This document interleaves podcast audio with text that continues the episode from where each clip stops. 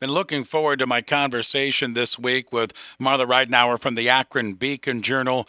As we put a lid on the Brown season with a win last Sunday, but certainly did not meet where we were all hoping to go like we did last year into the postseason. And, and Marla, thanks for, for joining me this morning. And I guess it doesn't take a rocket scientist to say, yeah, there's certainly disappointment. When you look at this team, following this team each and every play from training camp into the end of the season, obviously the Baker injury and him playing through that injury has played a big part in this season. But what went wrong, in your opinion? A couple of items for the Browns in 21. Well, after um, I just uh, wrote about this for this morning, um, and it was almost worse than I thought. Um, I would have to say the injuries to the offensive line. Um, they had seven different offensive line combinations this season.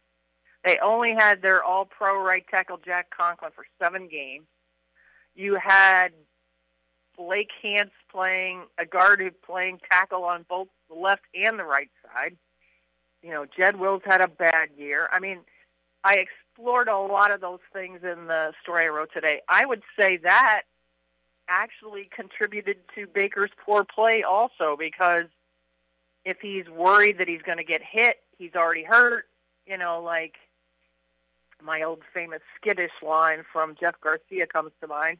Um, you know, just I think that also kind of threw a monkey wrench into the uh, the offense, um, not the running game, but the passing game. Um, and I don't. I mean, I, obviously there are other issues, but I just think the Jarvis Landry wasn't the same after Odell left town. Um, I know he had knee issues, but the receiving corps was a that was to me almost more disappointment disappointing than Baker because you Baker was hurt. You knew what was wrong with him. You know, these receivers, I they were so erratic. The tight I would put the tight end corps in there with that too. Um, those probably would be my top two non quarterback related. And I would probably throw in the special teams as a close third. Uh, Marla, let me ask you this. Kevin Stefanski a year ago was the NFL what coach of the year after a terrific season last year. Uh, a lot of question marks about his play calling. Maybe he was trying to cover up for, like you said, the offensive line and some of the other inadequacies with his with his offense. But uh, you watching the team, what about Coach Stefanski in year two?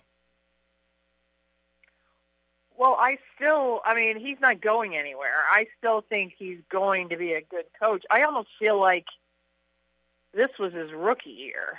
I mean, there were, and the other part of that is, you know, with COVID in the pat the previous season, you know, there weren't a whole lot of people in the building. You know that now you've got people all over, people probably chirping in his ear. I mean, and there were so many, like I said, injuries, and you're de- trying to deal with Baker on a weekly basis. I, I feel like there was a lot more adversity this year, and I, not that he didn't um, handle it well. I mean, I don't think he's going to give up the play calling if you want to go down that road, um, unless he was forced to, and that would sort of harken back to the old Marty Schottenheimer when Art Modell wanted him to fire his brother, and he, you know, he basically, you know, said fire me instead. You know, like that's not going to happen. I I I do think this was a huge learning year for Stefanski and but I still think he's the same calm, strong, um, admirable man that you can look up to. I, I don't that hasn't changed my opinion about him.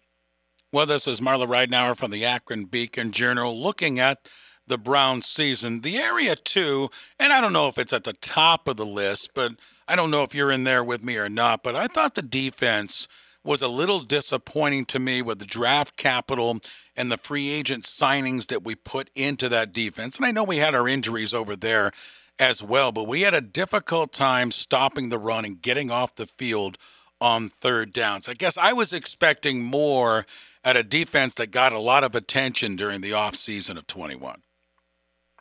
Well, I'll tell you this. I mean, I have a feeling that there's going to be an interesting discussion in that front office about whether you need a defensive tackle or a wide receiver in the first round. Mm-hmm. Um, I, I mean, Malik McDowell obviously hadn't played since 2016. I it sounds to me from what Joe Wood said that they're they believe in him, even though you know he only played on a one year deal, that he would come back. But I think Malik Jackson. I know he's been to a Super Bowl. He provides leadership, but I I just don't think they were tough enough inside in the at the tackle positions. And I think maybe you don't want to use a first rounder on that, but I think that has that had a lot to do with the run defense. Um, and you know, you the even the backup t- uh, defensive tackles I didn't really show me much. Although, you know, I love Tommy Togiai. I'll be interested to see how he comes along. I thought he was a steal in the draft from Ohio State, so we'll see if maybe he can make a leap and when he's had a gets a full off season in the NFL program. Marla, a lot of times in off seasons there's drama. Boy, we're seeing it all around the NFL right now, from the Giants to to the Dolphins for sure. Those two teams getting a lot of attention. The Browns right now they didn't make the playoffs. It doesn't look like a lot of drama heading their way as far as coaches, whether we're going to lose any or add any. Uh, maybe some trades, I don't know. And that's where I want to go with this. Do you expect a lot of movement, a lot of news around the Browns in the off seasons. Of course, except for the free agency season and the draft, you're always going to get that type of thing. But besides that, do you expect much for the Browns?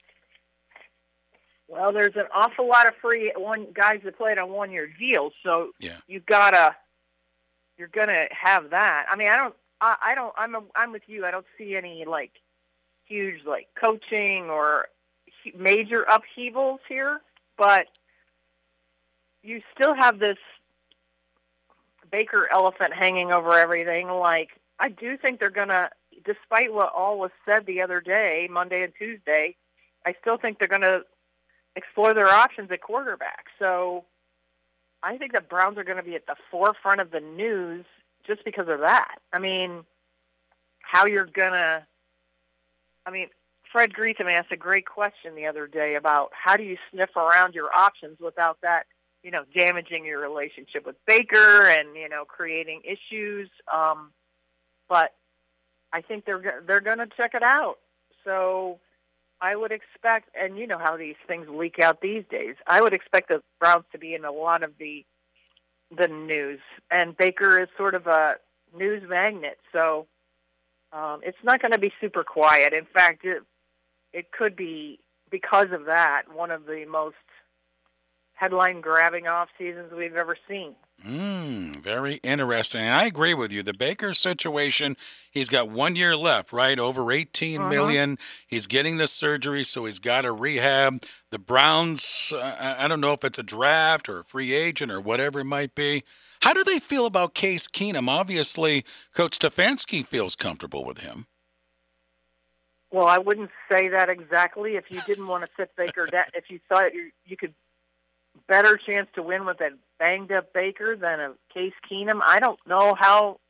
I would expect them to bring in. I still think they're bringing in someone to challenge Baker and some to put more pressure on Baker. No matter maybe you can't get like Nate had a great story last weekend about uh, with a sal- salary cap guy Joel Corry who called the big fish. Um, you know, Aaron Rodgers, you know, Russell Wilson, those kind. If you can't get, there's three big fish. I still expect them to bring in someone. Um, now, the possibilities don't really wow me. I mean, I'm still in the Derek Carr camp, but after you you see him play it more and more, and in the playoffs, I, I don't. I think the Raiders would be crazy to let him go, but I think they're going to bring somebody in. I really do. I mean, maybe it's Marcus Mariota. I mean, my my instincts tell me it's going to be someone younger. Like they're going to look around for other second string quarterbacks who might not have been able to flourish and see if they can develop one. I, I think they're they're bringing in someone in mind. I don't think Case will be back, but that's just my opinion.